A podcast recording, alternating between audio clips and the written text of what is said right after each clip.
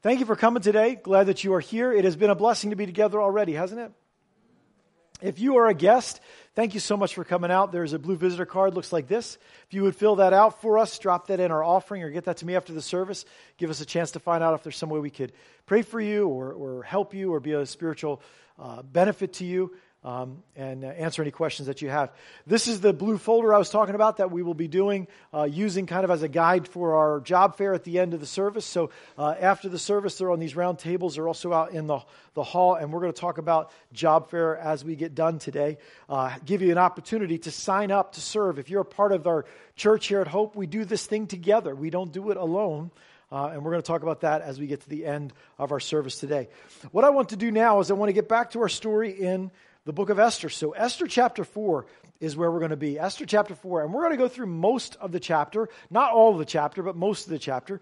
And uh, I don't know how many of you uh, are very familiar with the book of Esther before we started reading it here or not, but it's a pretty cool story. It's a story, um, you know, an unusual story, certain for, for this time, uh, for a foreigner and a woman to be the central character of the story. Uh, but it's one of the things that God has always done, has shown that He's not about what category you fit into, He's just about whether or not you're willing to follow Him and, and willing to be used by Him to do incredible, incredible stuff. So, Esther chapter 4 is where we're going to be today. Now, sometimes in your life, you find a place where you just know you were made to do this.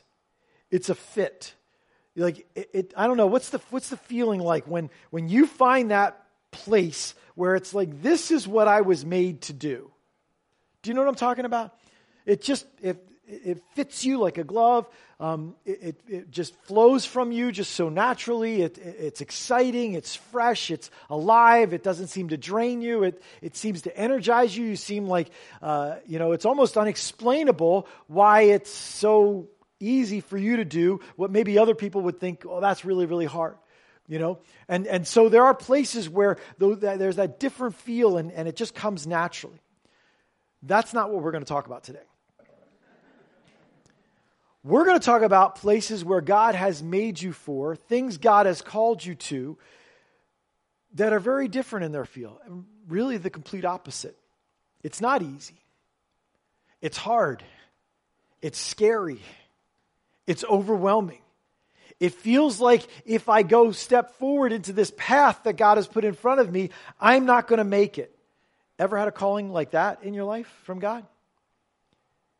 It may be the calling of your life in terms of the roles that you have, or it might just be a path that He calls you to for some window of time. But it's a hard thing to come to grips with the reality that God has made you for something that doesn't feel comfortable, that doesn't feel easy. But I'm going to ask you have you ever considered that God might have made you for something that scares you to death? That God might have called you to something that is so overwhelming or hard that you just want to run instead. Has that ever crossed our mind? Could it be that God's path for me will make me feel weak instead of strong? Maybe some of the struggle we have as believers is that we define God's path for my life, knowing God's path for my life, as feeling strong in it, feeling good, feeling capable, feeling ready. Sometimes we use a term like open doors and closed doors. I just go through the open doors, and if God closes the door, and that's a good analogy. It's, you know, like all analogies, it has its limitations. But sometimes that way of talking brings us to believe that there's never a time where the journey God called us to is meant to be hard and to struggle and faced with opposition and obstacles. And sometimes it is, and it does. What are we going to do in a moment like that? There have been times in my life where that moment came where it was God's calling on my life to stand up, to take a stand, but all I wanted to do was disappear. Anybody with me on that? In that moment, I had a choice, and it's a choice that we all have every day. It was a choice about whether or not I was going to walk by faith. It was very clear that God had placed me in a position where it was my role to do something, to speak up, to find a way to take a stand or whatever. But I didn't like it. And the reality is, no one blamed me for running and hiding. But the problem is, it doesn't work. If God has called you to stand up and face something, there is no running and hiding from the good God wants to bring by the hard path He's called you to. You cannot walk around and find a shortcut, find another path. You've got to walk the path that He made for you. In my role as a dad, there have been conversations that I've had with my kids that I have hated, that I dreaded, that I didn't want to have. In the middle of the conversation, I just wish there was a ripcord that I could pull and, you know, like poof, we're out of here. This conversation's over everything's fixed. But what do you do? I know this conversation is killing me. Am I going to just opt out? No, God has called me to be the dad. I have to be here. I have to speak up. I have to navigate this. In my role as pastor, there have been times where I had to stand up for what I believed God was doing in my soul, but it meant tension with people that I love. It meant hurt. It meant heartache. It felt like it would never work out. What was I going to do? Take the easy way, the political way, say what people wanted to hear, agree with people that I didn't want to hurt, or was I going to follow God and stand up for it? The truth is, in, in those moments, we don't know how it's going to turn out, and sometimes that makes us less interested in knowing what God's path is. If I don't know how God's path is going to turn out, some of us go, well, then I'm not sure I want to take God's path. That's one of our vulnerabilities as believers. If I, if I have to know where it winds up in order to decide whether or not I want to follow God, then you're looking at the wrong thing. You're looking at the, the outcome instead of the, the one who holds you. You're looking at a decision tree about results instead of a redeemer and a savior and, and, and a God who is your Father. Right? So we're going to look at that. We're going to look at that moment here. We're going to see that, that all of us face this pull to just make it all better, to just put a band aid on it, to just move on, to just forget about it, to just wish it all away, to escape from it. But I will tell you, there is nothing worse than choosing short term comfort at the expense of long term devastation. Who has experienced that? There is nothing more ensnaring, enslaving, and entangling than when you start to choose short term comfort over long term benefit. And what you wind up with is, well, I'll take the short term comfort, but what I'll wind up with is long term devastation. People are wrecked over and over again by that choice. And so, as we look at this story, that's the question I want to pose. What has God called you for? What has God prepared you for? Where has God placed you that will be hard, that will be difficult, that will be scary, that will be hurtful? And when you face that, what will you do? Will you stand up or will you try to disappear? Will you face the pain and the struggle or will you try to wish for escape? And in this story, what you'll find is that our instinct to turn away may keep you from the greatest thing God will ever do through your life. Wow. What if God placed you on this earth for some great cause, for some great purpose, for the kingdom of God, but it requires you walking a path that you wish you didn't have to? And your inner desire to escape it, to avoid it, to get out of it, what if that stopped you from fulfilling your God ordained grand purpose for this life. Wouldn't that be a shame? So let's take a look at this story in Esther chapter 4. Start with me at verses 1 to 3. It says this When Mordecai learned of all that had been done, he tore his clothes, put on sackcloth and ashes, and went out the, into the city, wailing loudly and bitterly. But he went only as far as the king's gate, because no one clothed in sackcloth was allowed to enter it. In every province to which the edict and the order of the king came, there was great mourning among the Jews, with fasting, weeping, and wailing. Many lay in sackcloth and ashes. All right, so what are we talking about here? From two weeks ago, if you remember, we're talking about Haman had found a way to, to maneuver the king into issuing an order where all of the Jews would be killed. In 11 months, thereabouts, in 11 months, there was a day ordained, and on that day, all Jewish people would be put to death. and their goods would be stolen. So basically, there was a clock ticking. It's like saying, if you're an American on this day, in a year from now, all Americans are fair game. And, and what the expectation is, is the army and the civilians and everybody who is around us in, the, in this world is going to come and just destroy you. And you have no say. You are not allowed to defend yourself. It's like that. And so that news came down, and Mordecai reacts to it. And Mordecai reacts to news where there I don't know how you find a bright side to that news.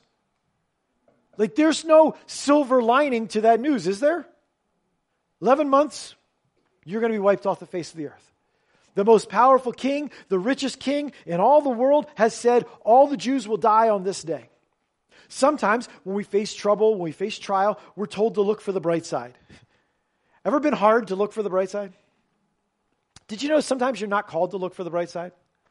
I mean, it makes sense because your perspective has real power. Whether, whether, you know, whether you look at the, the down part or the dark part, or whether you look at the bright part or the good part. Like, you know, most things have kind of, you, depending on how you look at it, you can have like encouragement or you can have despair. But sometimes in life, there's no bright side. It's just miserable, right? And this is one of those things because what we like to do is we'd like to kind of sidestep the misery and, and, and not have to face it but Mordecai doesn't sidestep this misery at all. He embraces it. He, he changes how he's dressed. He puts on traditional mourning clothes, sackcloth. He puts ashes on his head, which is a, a way of representing great sorrow, overwhelming sorrow, like the loss of a, a spouse or something like that, like just unbelievable sorrow. And he goes around the city weeping and wailing. Everybody's going to see how upset Mordecai is about what has happened, right? The reality for us is sometimes we don't want to do the weeping and wailing. I, I worry about us, myself included, as believers, that we kind of get into this idea that God's will for us should be comfortable, that God's blessing and God's goodness has to show up in ease, in desirable living, and, in things that we want. You, you understand what I'm saying? Like if you're praying for something and that doesn't happen, then that means, I wonder if God is good. Is God good even when life is hard? So Mordecai doesn't try to sidestep at all. He just embraces it. This is miserable. Right? And he goes around letting everyone know. Now, interestingly, he can't go into the king's gate because no one in sackcloth is allowed to enter it. We don't want any misery in the king's gate. Now, where did the problem come from? The king. So, isn't that just like it? You know, the people who are the source of your misery don't want anything to do with your misery. Isn't that just like it? They got, I don't have time for you. Just pull it together. Just get over it. Just move on, right? The source of your bad news disallows any sorrow over it. But he's gonna, he's gonna mourn and weep wherever it's possible. You know, humanly speaking, when you hear that news, if Mordecai hears that news, the king has issued an edict that all the Jews will die, then humanly speaking, what's the solution? I gotta, yeah, I got, I can run away. But the king pretty much owned all the world, so that's to be tough. I got to talk to the king, but I'm not allowed in to the king's gate.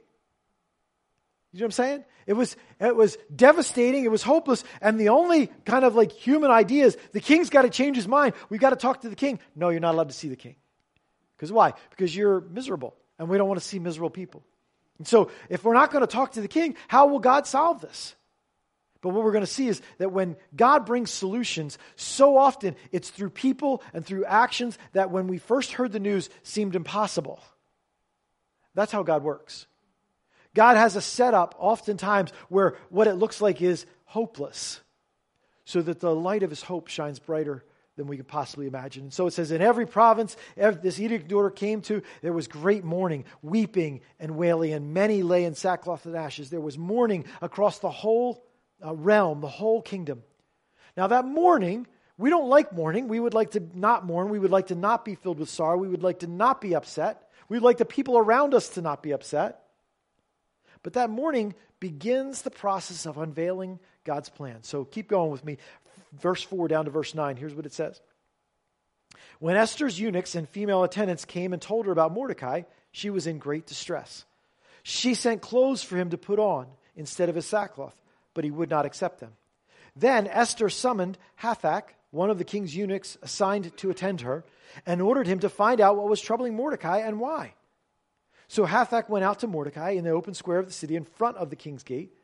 Mordecai told him everything that had happened to him, including the exact amount of money Haman had promised to pay into the royal treasury for the destruction of the Jews. He also gave him a copy of the text of the edict for their annihilation, which had been published in Susa, to show Esther and to explain it to her. He told him to instruct her to go into the king's presence to beg for mercy and plead with him for her people. Hathach went back and reported to Esther what Mordecai had said. All right, so Esther hears. She's in the king's palace. She hears Mordecai's upset. Mordecai, Mordecai is mourning. And the Bible says that she was in great distress. When she heard about Mordecai, she was in great distress. Now, in the Hebrew, this is not a subtle phrase. This is, the, the word is, she was literally writhing in pain over Mordecai's distress. Now, that's one of the realities about life. When you care about someone, when you're in relationship with someone, their pain is your pain, right? Sometimes, when they're in pain, you're in more pain than you would be if it was you right? So Mordecai is really upset, but because Esther loves him, because he was a father figure to her, she is in great distress, right? And so one of the reasons we try to make other people feel better is because we're miserable with them. And we don't want to be miserable. We don't want them miserable. I can't take it that they're miserable. And so Esther says, We're going to try to solve this. So what does she do? She sends clothes for him. Well, he's wearing sackcloth, and, and maybe if he has clothes, that will fix the problem. Now, why does he have sackcloth on? He's upset. He put sackcloth on. So sending him clothes is not going to fix his problem, right? But Esther goes, Well, I don't know what to do. I want him to stop being upset. So I'm going to send him clothes. She's responding to the need. She wants to make it better for him, but she's responding to surface issues. She's just get, hey, just change your clothes. Stop crying. Mordecai would be like, uh, guess what? We're all still going to die no matter what I'm wearing. Right? So we've got to get down to this idea that there was no remedy for this. There was no medicine for this. There was no way to say, well, this is going to be okay. It wasn't going to be okay. And Mordecai was expressing that, and Esther says, Please stop expressing it. I can't take that. I can't take your sadness. I can't take your sorrows. Here's a change of clothes. Just put something different on. Just look better. Stop making such a fuss, and we'll be okay. Mordecai says, No, I'm not putting the clothes on. So that tells Esther, well, that's not going to fix it. And she actually cares, so she digs deeper. Because the actual help that's going to come out of this comes from the fact that Esther shares Mordecai's misery, that she feels his pain, that she is engaged and connected to him in a way where the solution is going to come from the fact that his pain matters to her. And she's going to step forward because she cares about Mordecai, because she cares about her people, because she's connected to them, not because she has the ability to send him new clothes. So she digs in deeper and she says, What's going on? And she hears, he sends her a copy of the edict, he sends her an explanation through this servant. And what she hears, can you imagine hearing? That the, the, the king that you have been married to, the king that you are now the queen of, has issued a decree to wipe your people off the face of the earth. It is unimaginable. It is news that it wasn't like you, she stayed up at night worrying, I wonder if the king's going to annihilate my people. That was not even conceivable to her. It was out of nowhere, it was out of the blue. All of a sudden, this edict is issued, and it's like, what is going on here? How did we get here? How did this happen? We're going to wipe all of my people off the face of the earth? That doesn't even seem real. That seems cartoonish. That seems imaginary. What, what are you talking about? This is what's going to happen. And so she hears this. It is unbelievable to her. But then Mordecai says to her, and I hope you noticed it at the end. He told him, end of verse 8, told him, that is the servant, to instruct her, that is Esther, to go into the king's presence to beg for mercy and plead with him for her people. Go into the king's presence, beg for mercy, plead for your people. That's what Mordecai says to, to Esther Go do this. It is a dramatic solution. And, and suddenly we start to see I see what's happening here. I see what this story is about. I see why this story starts with Vashti being removed as queen and Esther being elevated to queen as a, as a young Jewess that, that really had no business being queen, and yet she is all of a sudden queen. And then we see how Haman gets really upset with Mordecai because he won't kneel down, and he maneuvers into this edict. And all of a sudden, when Mordecai says, Go to the king and beg for your people, you go, Ah I see what's happening here. I see what God is doing. I think up to that point, Esther might have been thinking, I don't know why I'm the one who is here. I don't know why I'm the queen. I don't know what God is doing. I don't know why anyone would do this. I'm not sure what all this means. But in that moment, I think the, the light bulb went on for her. And she said, Is this why? Is this what God brought me here for? All of a sudden, maybe uh, it seems like years later, we're talking about five, six, seven years later, all of a sudden it becomes very apparent why Esther is in this place. And so pick up with me the story of verse 10 down to verse 14. Here's what it says. Then she instructed him, that is, this servant, to say to Mordecai, all the king's officials and the people of the royal provinces know that for any man or woman who approaches the king in the inner court without being summoned has but one law that they be put to death, unless the king extends the gold scepter to them and spares their lives. But 30 days have passed since I was called to go to the king. When Esther's words were reported to Mordecai, he sent back this answer Do not think that because you are in the king's house, you alone of all the Jews will escape. For if you remain silent at this time, relief and deliverance for the Jews will arise from another place, but you and your father's family will perish. And who knows but that you have come to your royal position for such a time as this? It turns out Esther has no opportunity. She has no right to go to the king. Now, that sounds a little bit weird. We would be like, well, she's the queen. Shouldn't she just go you know, talk to the king. She's married to the king. That makes sense. And yet, what she says as she begins is everybody knows there's just one law about going into the king. If you go into the king without him asking for you to come in, you die. That's the law. If you go in without being asked, you die. Now, there is an exception to that law. The king can save you, but, you know, the, the idea is the presumption is you'll be put to death. Now you can go, well, he married her, so he probably likes her, right? So, but would you bet your life on it? You know, would you walk into that court knowing that the, the, the default law is you die? Unless the king does something. You know, well, the king likes me, I'm sure he'll save me. Would you bet your life on it? And so, and then we find out that, you know, Esther's processing this. Well, what chance do I have? And she says, listen, I'm going to be in danger of death. I can't go in there because uh, the law is I die unless the king decides to save me. And I haven't talked to the king for 30 days. So I don't, I don't know what that means, but, you know, you can imagine. He didn't like her right then for some reason, right? He, she didn't wear the, his favorite scarf or whatever, and, you know, I'm not talking to you, or whatever. She had doubts about her safety. She thought it was decently probable that she would die if she went in. And, and yet, this is what her uncle says to her go in, go present yourself to the to king, beg for mercy for your people. Well, if I do that, I'm going to die. What would you do in that scenario? What would you do if stepping into what felt like, well, God put me here for this reason, meant you might die. You probably would die. You felt like it was going to be the end of you. What would you do? Would you step forward into that? Or would you run away? And now it's obvious that God put her as queen for this moment. But at that moment, I would say for her, it probably didn't feel that easy, that clear, it seemed deadly. It seemed like something to be avoided. This can't be the answer. And so, for you and I, here's the application that we take from that. Do we ever turn away from what God has for us because of fear? What if Esther had done that? What if Esther had said, No, this is too scary.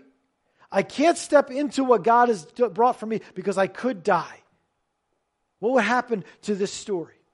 What happens in your story when God calls you forward into something that requires courage, that requires a faith that will not be shaken? When God says, I want you to walk this path and I want you to trust me that I'll be in this path. And we go, no, too scary. What happens to the story that God was writing for us? I'm talking about the stuff where it's clear that you're the one that is in position to do something. I think in this moment, as Mordecai says, go to the king. It is clear that God placed her as queen for this moment, for this purpose, to save her people. That's why God put her there. She didn't feel strong. She didn't feel ready. She didn't feel safe. She felt weak. She felt scared. She felt like, I can't do this. But was it God's calling for her? So, so apply that to your life. Is it possible that God would call you to a place that scares you? Where you feel weak instead of strong. But God wants to use you anyway. And God placed you there for that moment. I'm talking about that stuff where God has placed you in that position and you need to stand up, you need to speak up, you need to, to move forward. But before you do that, you have to wrestle with your own fear, with your own doubt. You've got to come to grips with it. You can't pretend it's not there, it's there.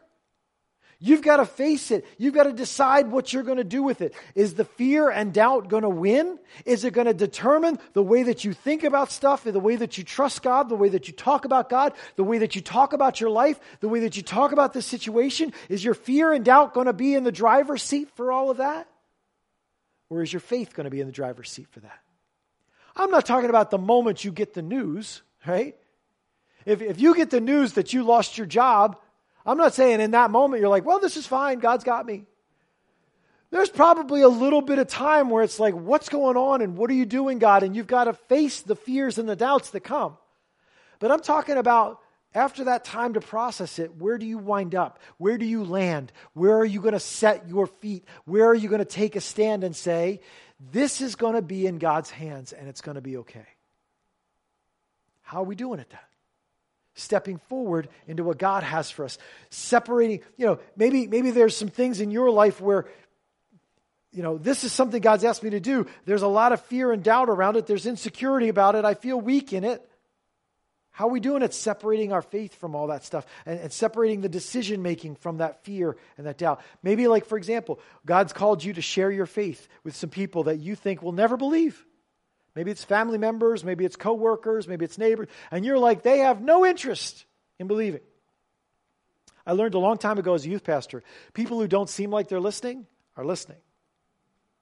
People who think that you, all you think they're there to do is shoot holes in your story, they're probably the ones watching the most carefully to see whether you're going to live by the faith that you declare or whether you're just going to pretend like everybody else.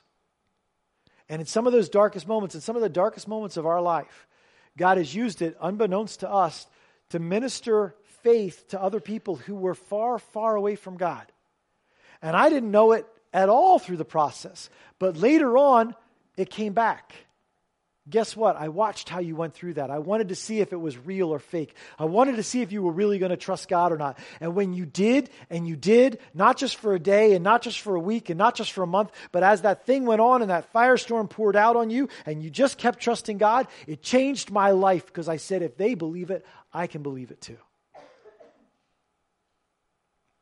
Will faith work its way out or will I give into the the fear of it. Maybe there are some of you there are some of you here who have to separate yourself from the unhealthy and the unspiritual in your life.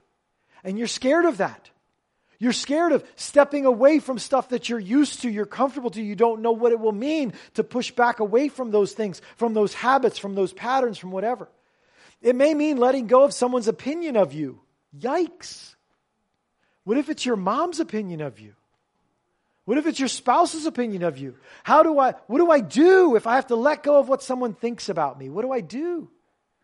Some of you don't even know how to do that, to let go of someone's approval and just surrender it. It may mean standing for what is right, even when it costs you dearly, more than you think you can afford to lose. Maybe your job, maybe your marriage, maybe your reputation or your comfort. You have to take a stand and do what is right, not so you're criticizing others, but because for you, this is the right thing to do and I have to do it. Maybe something's come up in your life and it's not an optional journey. It's not even something you can choose. Your option's about whether you're going to face it by fear or by faith. You might want to just escape it. You might, it's so scary that you just want to opt out, but will you stand and face it in faith? You can only do that when you trust the Lord beyond your circumstances. When God is bigger than anything you face, when God is your hope, no matter what it looks like. When God is a Savior and a Redeemer and a Rescuer, and that's an established reality in your life, and nothing is going to shake that truth. Mordecai says, If you remain silent at this time, relief and deliverance will arise, but from another place. Mordecai makes a couple points. One, one thing he says is this God will accomplish his plan to save his people whether you're in or you're out. God will do it anyway. For some of you, like, good, then I don't have to do it. Yeah, but did you see? For you, it would be devastating. But for God, he'll still, he'll still work his plan out. For you, it will mean destruction but God will still work his plan. Out. In other words, God is big enough to overcome your failure. It's an invitation. It's not pressure. It's not like, oh, if you don't do it, no one will. It's an invitation. Will you come and be a part of this wonderful, awesome thing that God wants to do? Come on. Watch me work in you. I know you're frail. I know you're weak. I know you're scared. Come on. Trust me. Let's do this together. Invitation. Will you respond or won't you? It's not because, you know, it all depends on you. It all depends on Him. It doesn't depend on your source of strength or your preparedness. It depends on Him. But He works even if we run, He still works it out. Second thing, and I think from the other side, if there's someone in your life who refuses to respond to God's calling and their refusal has an effect on you, what did Mordecai just say? Salvation and deliverance will still arise from somewhere else. In other words, if someone betrayed their role in your life. They didn't do what was the right thing to do. And it had a negative fallout in your life. God will still work his plan out in your life. They didn't ruin it. Did you see that? Who are you trusting? Where is your vision? Where is your hope? Is it in how things are turning out? Is it in that person starting to make the right choices? Is it are you up at night worried about this person that doesn't seem trustworthy that has so much sway over your life? Your trust shouldn't be in them. Your trust should be God will accomplish his purpose. Salvation and deliverance will arise from some other place. Doesn't have to be through them because God is faithful and God will come through. I think those two things are, are really cool because if someone could ruin God's plan for you, wouldn't that be awful? But no one can ruin God's plan for you because our God is big enough to heal and restore and redeem and accomplish his work regardless of what people choose to do around you. So if your spouse chooses to not respond to God, yeah, that's heartbreaking, but that doesn't ruin God's plan for you. If your boss is a crummy boss, yeah, that's terrible. It's an everyday, but guess what? That doesn't ruin God's plan for you. If someone who's in charge, you know, uh, of the country or, or a police officer or whatever, if they do the wrong thing, God's got you. You don't have to worry about what everybody else is doing. Then Mordecai says, Listen, you're not going to save yourself by running away. He says, if you decide to not do this, if you run and hide, if you opt out, it would be a deadly mistake to think that you are separate from the rest of us. Sometimes we do that. We draw imaginary lines and we think that we can opt out and not affect anyone else. I say this all the time about church. If you think that you staying home from church and not being regular here is just a single decision about you, you are so wrong biblically because we are a body. So when you're not here, that affects the body. Do you think that today, if I came and I was missing my finger, that I wouldn't be aware of that? If my hand was gone when I got here today, well, my hand just stayed home. It's no big deal. Like, we just, we have this idea that we're Americans and so we're all individual and we don't have any impact on each other. It's rubbish, biblically speaking. It's garbage. We are a body and we need to be together, right? And when, when we separate ourselves, well, I don't like that person and their personality doesn't fit me and I don't want to be around them, we just, we buy into this lie that somehow we're separated. When one of us suffer, we all suffer. When one of us wins, we all win. That's how this works. We are in this together. And that's why we can't afford for one person to do all the work. Or uh, how many times have I heard in the past two months? 20% of the people do 80% of the work. Man, that's garbage. That's not the way God designed this to be. in a church. And that's not the way we operate, and it's not the way we're going to operate. Because we are together. We are not segregated and separated. God has called us to this kingdom work together. In Esther's time, it was to save his people. In our time, he calls us for lots of different purposes to serve, to share the good news, to bring life and light and hope to one another, to bring life and light and hope to other people around us. Sometimes, like Mordecai, it takes someone else to step up and challenge us to it. Will you do this? Mordecai says to Esther, It's your turn, it's your moment, step up. And I want to do that today with you. Where is your challenge? Where is the source of your fear? The path that makes you afraid, and you wish you could avoid it, but it seems like you can't. Will you grab a hold of faith today? You've got those doubts, you've got those fears, you've got those insecurities, you've got that, that I don't know what's coming thing. Got it. Now, what are you going to choose to drive your life with? Maybe when a crisis shows up in your life, you've got to decide what that crisis tells you about your standing with God. When this crisis showed up in the kingdom uh, uh of the Persians, in, in, in Xerxes' kingdom, and all the Jews were going to die, it was a crisis that showed up. You could argue very quickly that that means God can't possibly care about his people. Couldn't you? Is that what it meant? Not at all. When crisis shows up in your life, can that, does that mean God's not listening to your prayer and God doesn't care about? Is that what that means? apply that. Because maybe we need to change what it means when crisis shows up in our life. For Esther, it meant God's plan is ready to unfold. Uh, whether ready or not, whether you feel prepared, whether you feel strong enough, God's ready to use you. Will you take all that as God has made you, every place God has put you, all that He has given you, and use it for what He asks? Will you be God's answer in the lives of other people? Esther had that opportunity. Esther had that moment. Will you have that moment, face it, and step forward? Even if it's dangerous, even if it's scary, to be his answer for others. And that's what we're going to close today with our job fair, which is just an opportunity for you to do that. Right? Let me, let me just talk about it a little bit. Because as, as we close this story today, the question about whether Esther's going to respond is open. We don't know what she's going to do. We're going to find out next week. We don't know what she's going to do. But the question for us is what are we going to do? The reality is, God has brought us together as a church family to serve the kingdom of God. Every single one of us, He has a point and a purpose and a plan for us being here. You are not here by mistake. He has given us a message of hope for every person. For every person. A message of hope to share. What are we going to do with that? And so you know, the church is not a place where we get together and enjoy music and, and read the Bible together and pray for each other and meet friends and spend some time together.